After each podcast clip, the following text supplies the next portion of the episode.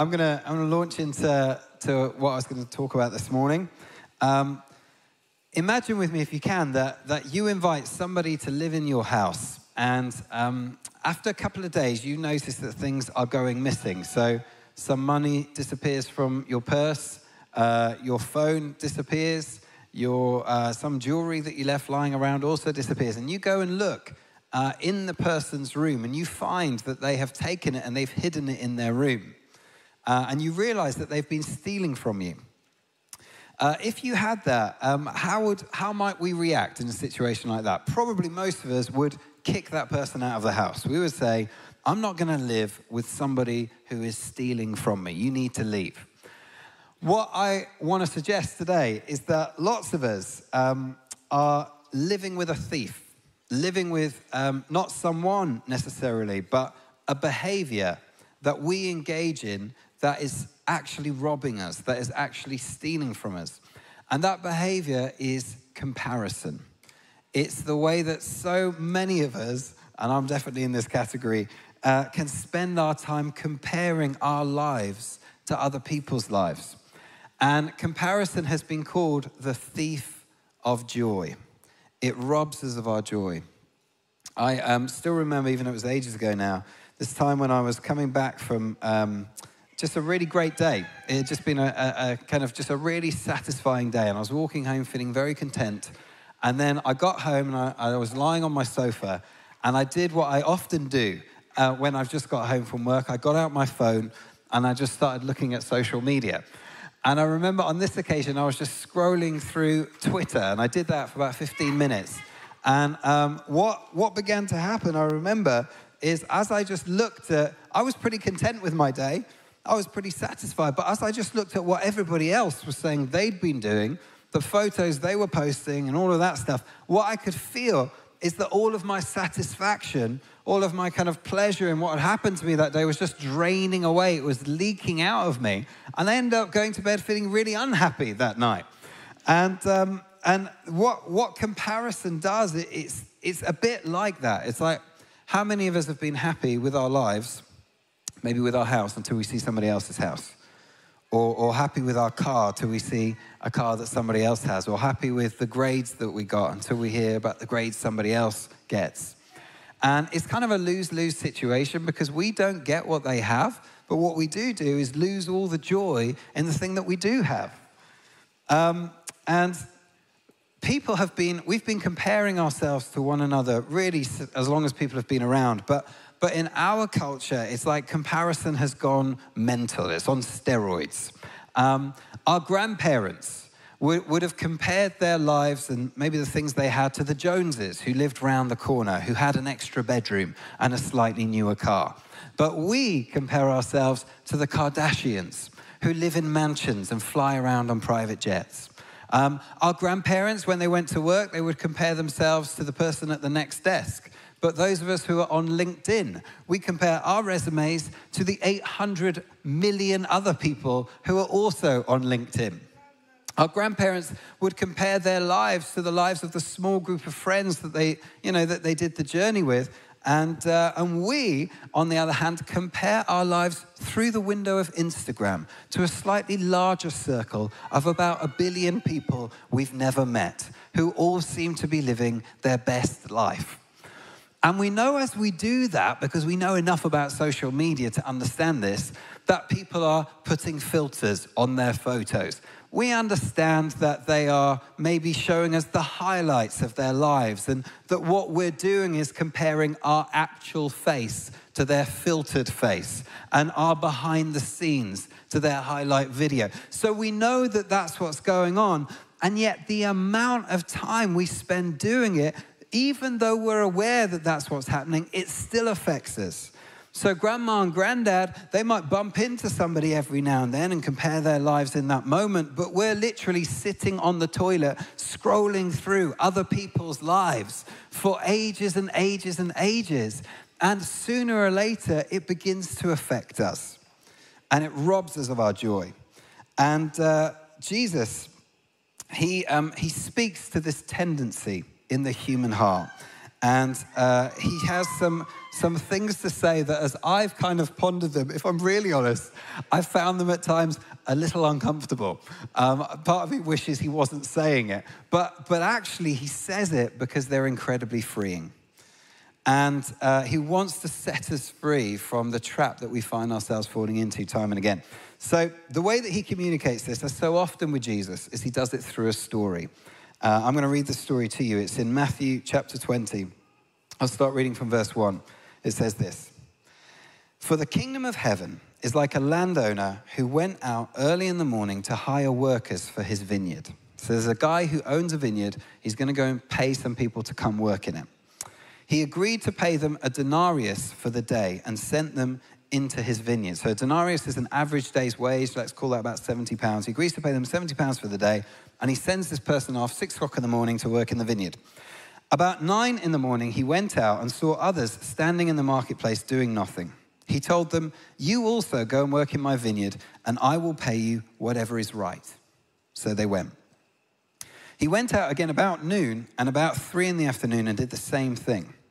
About five in the afternoon, he went out and found still others standing around. He asked them, Why have you been standing here all day long doing nothing? Because no one has hired us, they answered.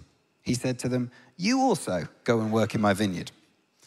When evening came, the owner of the vineyard said to his foreman, Call the workers and pay them their wages, beginning with the last ones hired. So that's start with the ones that have just done one hour, the ones I employed at five o'clock. Start with those guys, and then going on to the first. The workers who were hired at about five in the afternoon came and each received a denarius. So they received the full 70 pounds, a full day's wage. So when those who were hired, when those came who were hired first, they expected to receive more, as you would. But each one of them also received a denarius. When they had received it, they began to grumble against the landowner. Those who were hired, uh, you know, last worked only one hour, they said, and you have made them equal to us who have borne the burden of the work and the heat of the day? But he answered one of them, I am not being unfair to you, friend. Didn't you agree to work for a denarius? Take your pay and go. I want to give to the one, I want to give to the one who was hired last the same as I gave you. Don't I have the right to do what I want with my own money? Or are you envious because I am generous? So the last will be first, and the first will be last. One of the things that is just, he's a genius, Jesus, with his stories, because what he, what he does is it's like he reels us in and then sucker punches our souls. And so, what he wants to do is, is get us to identify with almost the wrong person in the story, the grumbling workers. And uh, if you really think about the story, of course, that's who we're going to identify with. So imagine someone opens a cafe up round the corner from your house and they, they, they offer you a job in there as a waiter or waitress and 70 pounds a day, cash in hand, they say. And you're all right, all right then. So you have to start the shift at 6 a.m. You drag yourself out of bed at 5 and you manage to roll in kind of bleary eyed at, at 6 a.m. to start the work. And from the moment you walk into the cafe, it's go, go, go. You know, you're setting up for the first people who are going to be arriving for breakfast, then you're serving them, and you're rushed off your feet all day. And people, are, uh, some people are grateful, but a lot of people don't, you know, are mean and they don't tip you. And you're, and then like people come in with little kids, like my family, and your heart sinks because you know there's just going to be bits of crusty, mushed up stuff all over the floor. They'll leave it like a bomb site, and you're there on your hands and knees wiping it all up. And you spend a whole day doing this. And then the final hour of the workday, five o'clock arrives, and some other person who's on the team just kind of rolls in and they sort of like, you know, they wipe a table or two and they carry a teacup into the kitchen and they sort of look like they're doing something, but you know they're not. And then that's the end of the day. And then the person that owns the cafe says, All right, I'm going to pay you your wages what we agreed. So they get the person who's coming at five o'clock over and they say, I'm going to give you 70 pounds. And they do that. And at that point, we'd probably be quite excited, wouldn't we? Because we'd be thinking, okay, they've done one hour and they got paid 70 pounds. So I've just done 12 hours. I'm going to be getting a lot more than that, right? You're suddenly excited about how much you're going to get paid. And then the person says, okay, here's your wages, 70 pounds. How are you going to feel? In that moment. I don't know about you, but for me, I would feel, I would feel pretty angry. I would feel this, this sense of injustice sort of rising up within me. And you know, the main way I would sum it up would be it's just not fair. And what Jesus is, is, is doing is he's trying to draw that emotion out of us because when we compare our lives to somebody else's, and, and it seems to us they have it so easy. And why is God blessing them in that way? And I'm working just as hard, if not harder, and it doesn't seem to come together for me. And how come they've got that? And that's all I've ever wanted, but I can't seem to have that. And what rises up in us when we compare is this feeling of injustice. And what we say, maybe we don't articulate this, but what we can feel deep inside is it's just not fair. Why don't I get that? I deserve that. They don't deserve that. Why? It's not fair. And Jesus, he draws us in. He brings up all those emotions that we feel to the surface. And then through the story, once we're sitting in that place of it's really not fair, he asks us three questions. And he does it through the landowner who represents God, speaking to the grumbling worker who represents us. And uh, the questions, they're, they're, they're not particularly comfortable to hear but they are freeing. So here's question number one for us to allow God to ask us when we find ourselves comparing with somebody else and feeling like it's not fair. Here's the first question that God asks us Didn't we have a deal? The way that uh, it comes is in verse 13 I'm not being unfair to you, friend. Didn't you agree to work for a denarius, 70 pounds? Didn't we shake hands at 6 a.m. this morning and we agreed your wages? I'm not being unfair to you. And you see, the genius of this question is he doesn't even engage with what's happening with the other guy who's getting, you know, the 70 pounds per hour. Doesn't even talk about the other guy. It's just, whoa, stop looking at the other guy. You come back and look at me. Let's look at me for a second. Didn't we agree something? And what comparison does, when we, what we do when we compare, is we take our eyes off of God and we put them onto somebody else. And that's where our gaze goes. And there's lots of people in the Bible that make this mistake, just like we do. And probably the best example of that is a guy called King Saul, who you can read about in 1 Samuel. Saul had a lot going for him. He was a head and shoulders above everybody else in Israel. He was the king, the first king, and he did pretty well, but then he started to make mistakes. And um, what happened is a new kid came on the scene, a young guy called David.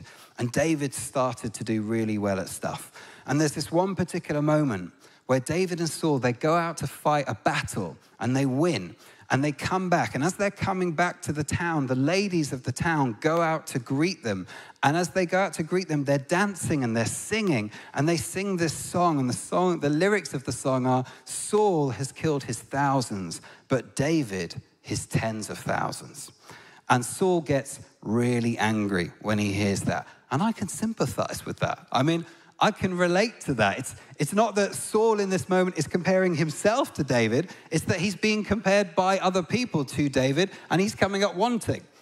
Have you ever had that where, like, your parent or your boss or your spouse or whoever compares you to somebody else and they're like, you're all right, but they're a lot better? It doesn't feel very nice, does it? And um, I sympathize with Saul even more because not only are they comparing, but they've literally turned it into a West End production.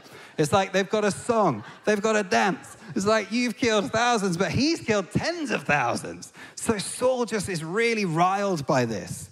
And then what we read next is um, just this, this fascinating little line. It says, From that time on, Saul kept a close eye on David. He just looked at David all the time to see what David was doing.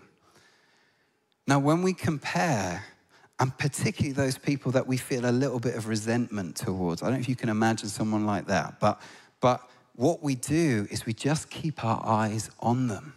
We give them more attention. We look at what they post and we look at how their lives are going. And what this question does is it's like the Lord just says, Hey, didn't we have a deal? Stop looking at them. Did we have a deal? What were the wages that we agreed, you and I? Remember? I think what the, the deal was was you give me your imperfect, broken life. and in exchange, I will give you my perfect son. And, you know, as I've pondered this, there are things I'm longing for God to do in my life I haven't seen yet, but, but he's, he's, that's the exchange He's already made. That's what He's done. I've given you what I promised. Didn't we have? I think you'll find I've been faithful to the terms of the deal. Look at me. Here's the second question that uh, we can allow God to ask us as we compare ourselves to the person next door. It's this God says, Can't I bless who I choose? And the way that it's asked in the passage is Don't I have the right to do what I want with my own money? Do you see how these are uncomfortable questions? Uh, don't I have the right to do what I want with my own money? And when God asks us questions like this through the scripture, I don't think He's not trying to condemn us. He's just trying to help us to see what's going on inside of our hearts sometimes. And so he, I imagine Him saying to me, Andy, do I need your approval to bless somebody else? And my honest answer is, it would be nice if you at least checked with me. All right? Because I clearly know some things about these people that you must not know right? If you really knew what this guy was like, there is no way you'd be giving him that opportunity. If you really understood how vindictive and cruel she can be, absolutely no way would you give her that blessing. So, what I wonder is maybe you could use me as a sounding board when you're considering giving a blessing to somebody. Let's have a conversation about that first. And uh, the truth is, uh, at a gut level, lots of us think that God should only bless certain people. And we have a list of who those people are. Number one, me. Number two, the people I like, right? That's, that's who's on the list. And, uh, and, and that's, just, that's just so not how mercy works. The whole point of mercy is not that it's given to the deserving, but the undeserving. And Jesus just blows the hinges off the door of our understanding of mercy in, in, the Sermon on the Mount. And he talks about the love of God. And what he does is he compares the love of God to the weather and how the weather does not discriminate. You know, that we all get the same weather. So it doesn't matter what football team you support or how bad your week has been or how well behaved you are, if it's sunny, it's sunny for you. It, you know, he says the sun shines on the good and the bad. The rain falls on the righteous and the unrighteous. So it is with the love of God. Put another way, we can end up, and I know I've done this, taking this story a bit too literally and thinking it really is all about a wage. That these blessings are things we earn. And the truth is this it's always gift. It's all gift. Um, you know, even the guy that goes to work at 6 a.m., this is a gift for him. That he doesn't deserve this. He's just standing around like everybody else is. It just so happens that he's found first by the vineyard owner who puts him to work and gives him stuff to do. And that's a gift to him. He was there in his lostness, and then the vineyard owner came and found him and gave him a role for sure, but it was a gift, it was a grace. None of us deserve it. It's always gift. And when, you know, when I feel like God asked me that question, don't I have a right to bless who I choose? I feel like there's a little subtext there when he says it, which is, and by the way, isn't that how you got in, Andy? Isn't that how you made it in? So with these questions, I picture Jesus a little like a, a football player. And, uh, you know, he kicks the ball with his right foot, which is, didn't we have a deal? And he kicks it with his left foot, which is, can't I bless who I choose? And then with this final kick, it's like he smashes it into the back of the net. Because here's the final question that comes our way when we compare ourselves to somebody else it's this Are you jealous? Are you envious? The way that it comes in the text is Are you envious because I am generous? Not me, Lord. No, no, no. no. That's not what's going on here. I can assure you that's not what's going on. Oh, maybe that is what's going on. Ouch. Um, you know, I wish you hadn't pointed that out to me. And, and, uh, and it is so hard because there are people where it's like their lives, their lives just seem so easy, don't they? And ours just feel at times so hard. And they seem to have all this stuff that we long for. And it's so painful. And it's so confusing. But also, when we live in that place, we end up slaves. And He wants us to live free from that. And what can help when we find ourselves in this, in this trap is just to step back and reflect for a moment. And um, let me put it like this Imagine Tesco announced that, you know, as the economy has changed, they're going to change their business model.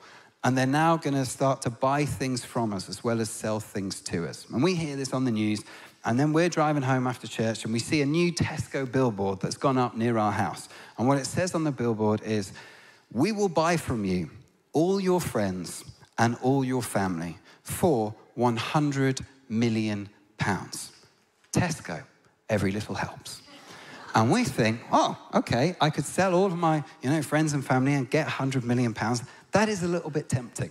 But I imagine most of us, all of us actually, would say, no, can't do that. And then let's say we go for the drive the next day, and there's a different billboard, and it says, In exchange for all of your friends and all of your family, we will make you the most powerful person in the world. And we think about it, but again, we probably would decide no. And then we go somewhere else, and this time it's like, we'll make you the most famous one, or we'll make you the most beautiful one, or whatever it is. But but my bet is that they could offer us money and fame and, you know, celebrity and influence and power and all the other stuff. And probably every single one of us would say, no thanks, I'd rather have my friends and my family.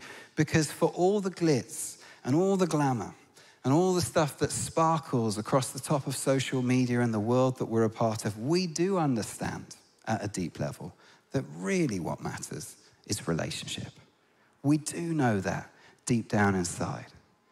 It's relationship that makes the difference. And what we have when we come to know Him is we've come into the most astonishing relationship we can possibly imagine. And sometimes what happens when our eyes are on other people and we're allowing ourselves to feel a little bit jealous is what's happened is we've just forgotten what we've got. Like we've missed for a moment what we're holding in our hands. It reminds me of this, this story I came across in the news a couple of years ago now. Uh, it was this elderly French lady who, um, it's one of these stories where she'd had, she had a painting hanging in her house. She had it above the oven in her little house um, for years and years and years, decades and decades, and didn't think it was worth much. And then one day she decided she was going to get it valued. And so um, it's a bit like those kind of Antiques Roadshow programs, but except the value of the painting wasn't 200 pounds, which is what it usually is on Antiques Roadshow. It wasn't even 20,000 pounds, and that's when Antiques Roadshow gets very excited. It was, would you believe it, this little painting she had above the oven worth 20 million pounds. And I kind of imagine her, you know, I couldn't help when I heard that story just thinking about her day after day after day, going to her oven, probably not even looking at this painting, just stirring her soup, kind of wishing her life was a little bit different, and not realizing that right in front of her face was something worth 20 million. It was sitting there all along. How much would you want to go back in time and shout at her, get it valued now, right? And sometimes I feel like I want to shout the same thing at myself. When I catch myself looking at other people's lives and wishing I had that, don't you realize, Andy, what is right in front of your face. Get it valued now. And it isn't a what, it's a who. Don't you see who you have? Have you forgotten who has given himself to you? God, the Father, Son, and Holy Spirit. That we get to wake up every day and say, Father, you're here.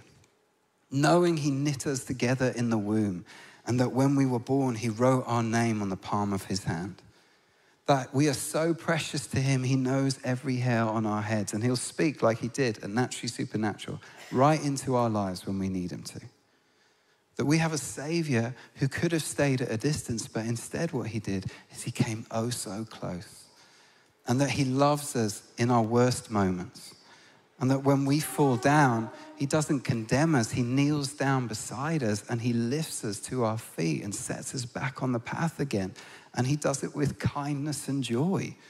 That we have the Holy Spirit.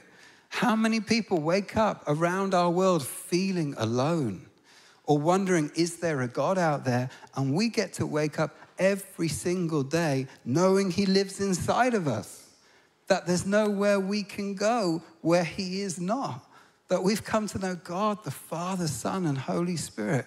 Have that valued for a moment.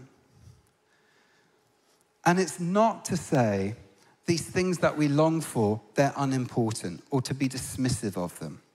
You know, we do need sometimes to have a bigger house. It is important sometimes uh, to, to be recognized in our work and all that other relationships, they are important parts of life. So it's not to be dismissive of those things, but it is to say we, we sometimes can do with reminding ourselves of the concrete truth of our salvation and who we have in Him.